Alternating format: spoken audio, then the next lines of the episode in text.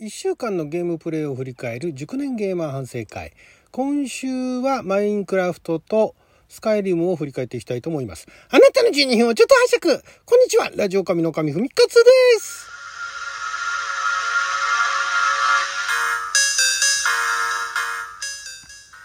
今日はにせんにじゅういちねんくがつにじゅういちにち火曜日、六曜は仏滅でございます。今週もですね、えー、今週というか、まああの実際は先週なんですけども、ちょっと出張が入ってたんで、えー、なかなかゲームができなかったというのもあるんですが、それでもやっぱりマインクラフトとスカイリムはプレイしたとね。結局あのスイッチの方であのポケモンユナイトは続いてませんね。えー、あまああれ無料だっていうのもあるかもしれないですけども、まあ、有料でもね続かないものは続かないんですが、まあ、マインクラフトは続いておりますということで、まずマインクラフトですけども、マインクラフトはね、まあ、また相変わらずあのただ掘っちゃね、えー、鉱物採集してっていうような繰り返しはしていたんですが、ちょっとですね、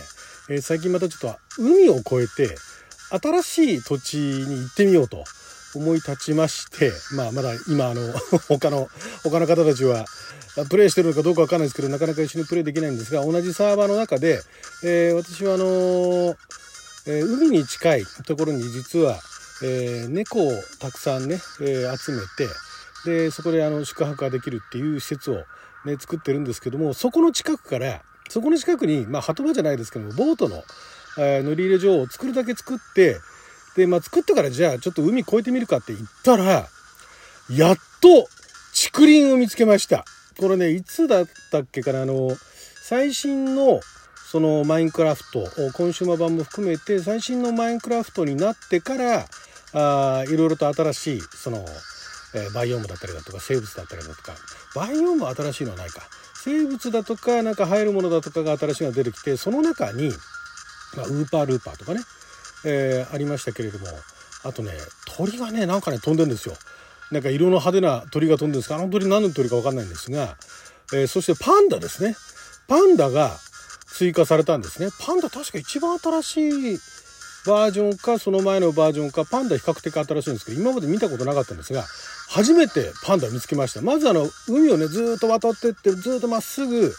えー、斜め左上斜め左上って言っていいのかな、ずっと行ってったらなんか島が見えてきて、見慣れないあの木が生えてたんですね。で近づいてみたら、お竹じゃないかと。でそこはジャングルバイオームだったんですね。ジャングルバイオーム、竹はジャングルバイオームに入るというのもその時知ったんですけども、竹、あ、これが竹かと。で竹は、えー、確か集めるとね、なんかあの櫓みたいなのが組めると。だから、だから高いものをあの建てたい時だとかね、建築した時に、えー、それを簡単に組み上げることができると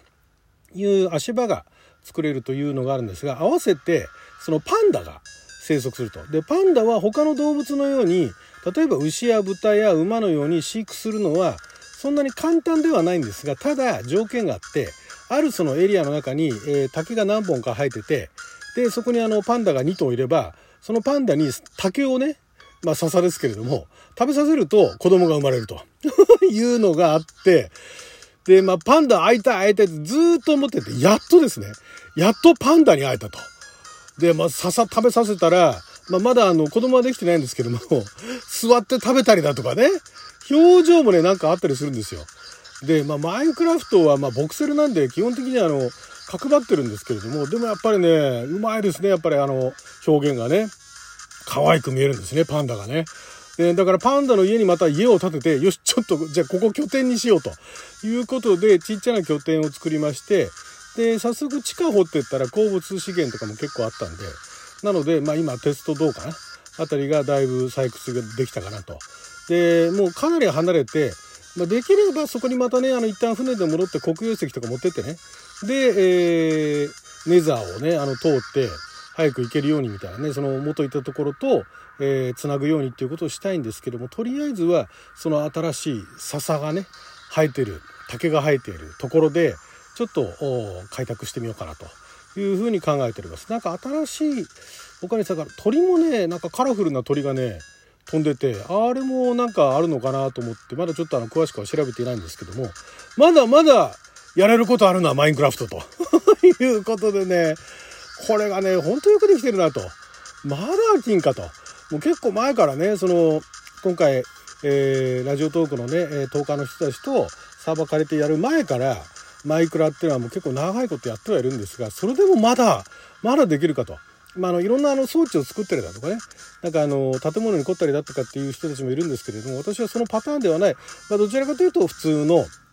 穴掘って家建てて、ね、資源集めて、でまたさらになんかどっかに家を建てるみたいな、本当にあの、えー、平均的なねシンプルな遊び方をしてるんですが、それでもまだ楽しめるっていうねところがこのよくできてるなっていうふうに改めて思っております。そして「The Elder Scrolls フ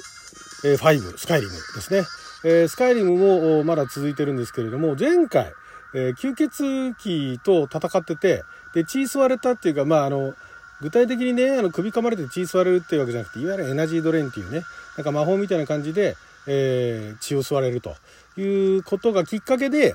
吸血鬼っていうか、まあ、吸血鬼の病気ですね、吸血なんとか症みたいなのがあるらしいんですが、それにかかってるっていうことに、えー、先週気づきまして、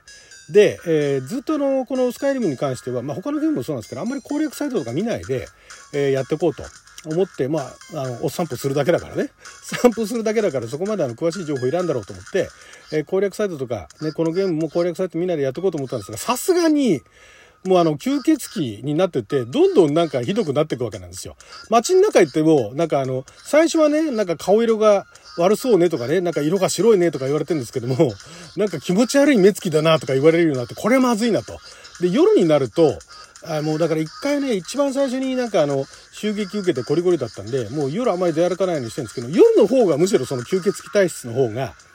健康的なんですね。日中の方がえー、一回例えばあの敵からねダメージ食らっても、えー、普通だったら自然治癒するんですよ、あの そ, それ以降敵に出会わなければ。なんだけれども吸血鬼体質だと薬飲まないと体力回復しないし、えー、スタミナも回復しないとっていうようなところで、ね、だからそこをなんかいわゆるゲームとしてなんか楽しんでいくっていうのであれば、まあ、それでもよかったんですけども、もう本当ただお散歩したいっていうだけなんで、メインクエストすらやる気ないみたいな、そういう状況なんで、それでねいつも夜しか行動できないで、しかも場合によっては吸血鬼に襲われるとか言ったら、これはたまらんと思って、なんとか直さなきゃいかんなと思って調べたら、やっぱりその直し方があるということで、その直せる人が唯一いるその町ですね、えー、に行って、でそこでだから前は大学行って魔法をね勉強しようと思ったんですけど、その行ったところではなんか吟遊詩人の人がいて、吟遊詩人の大学もあるっつってね、ちょっとそこも興味惹かれるとこあったんですが、とりあえずまあ、えー、吸血鬼の病気を治そうということで、まあ、そのためには、えー、黒痕石っていうね、えー、いろんなそのエネルギーを収めていくことができるその石っていうのがあるんですが、その特別な黒痕石っていうのがあって、その黒痕石を売ってるっていう売っててその使い方をちゃんと教えられるっていう人が、そのスカイリムのすごい広いワールドの中に一人しかいないということなんで、そこに行って、ね、やり方聞いて、でそのためには、えー、人のね命を一人ね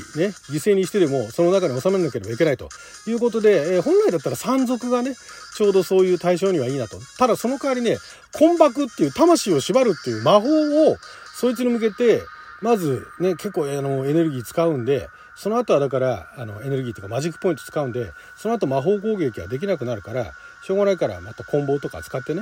メイスとか使って倒していくと。で山賊いたらなと思ったら、なんか山賊と、えー、狩猟術師っていういわゆるあのあれですね、キョンシーじゃないやなんだあのいわゆるだからネクロマンサーですよ、あの死体とかね、えー、死人とかを蘇らせて動かすっていう、スケルトンとかもあの操作するっていう、えー、狩猟術師っていうのが戦ってたんですね。なんか揉めてたんですよでどっち加勢してもどっちもどっちだなって、で結局両者の方から山賊は山賊山賊と狩猟術師は戦ってんだけども、山賊も狩猟術師も、まあ、だからどっちか倒してたら味方してくれたんですかね、わかんないですけども、そうもう今となってはわかんないです。もうどっちも襲ってきたからどっちも倒しちゃえっつって、でそのうちの一人狩猟術師に根箱の魔法をかけて、でエネルギーをその黒痕石に収めることができたんで、で、えー、まああのまた町に戻って、で、えー、そしたらなんだあの夜明けにどこどこに行きなさいって言われて、で結局夜明け行って、でやっと治ったっていうねだから軽くこういちじかんぐらいで、まあ、そのねもうお散歩じゃなくて決まったもうあのミッションみたいなもんですから、決まったクエストみたいなもんだから、まあ、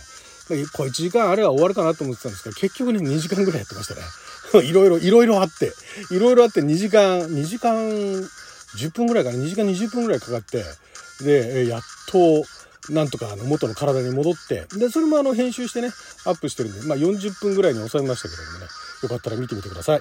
はいということで、えー、他にもねいろんなゲーム実はダウンロードしてたりだとか、えー、無料のものだったりだとか、この時期に安くなってるものをダウンロードしたりとかしてて、でそこもプレイしようとしてたんですが、ちょっとあのー、まあなかなか時間がないのと、あとは最近はそのスカイリムの、えー、収録して編集というところに時間かかってしまったんで他のゲームができなかったんでね、来週はそこら辺のゲームを紹介できればなと思ってるんですけども、やっぱりねいろんなね ピーシー のねまあいろいろ、まず例えばそのセール期間だとかつて結構いいお値段してたのが今安くなったっていうパターンと、最初から安いっていうのがあるんですね。で普通のあの今コンソール向けのゲームなんかだともう軽く普通にあのななせんえんはっせんえん場合によっていちまんえんと一頃のスーパーファミコンみたいなねソフトの値段みたいになってるんですけども、 ピーシー のとても優れたゲームでもにせんえんぜん後で買えたりするんですよ。で安い時は何百円だとかねせんえん以下とかで買えたりすることがあるんで、そうすると買ったりだとか、あとはあのそのゲームをねあの配信というかあ、まあ、売ってるところの、えー、サービスによってはこの期間このゲーム無料だとかね、この期間にダウンロードしとけば無料みたいな感じで、それでね積みゲー状態なんですね。その積みゲーを紹介したい紹介したいと思いながらも、毎回毎回ね毎年毎月のように面白そうなゲームが出てくるんでね、ちょっとそこら辺うまいことコントロールしないと他に何もできないなっていう状況なんでね、ちょっとまたあの、ね、来週やるゲーム考えてみたいと思います。はいということでじゅうにふんかんの貴重なお時間いただきありがとうございました。それじゃあまた。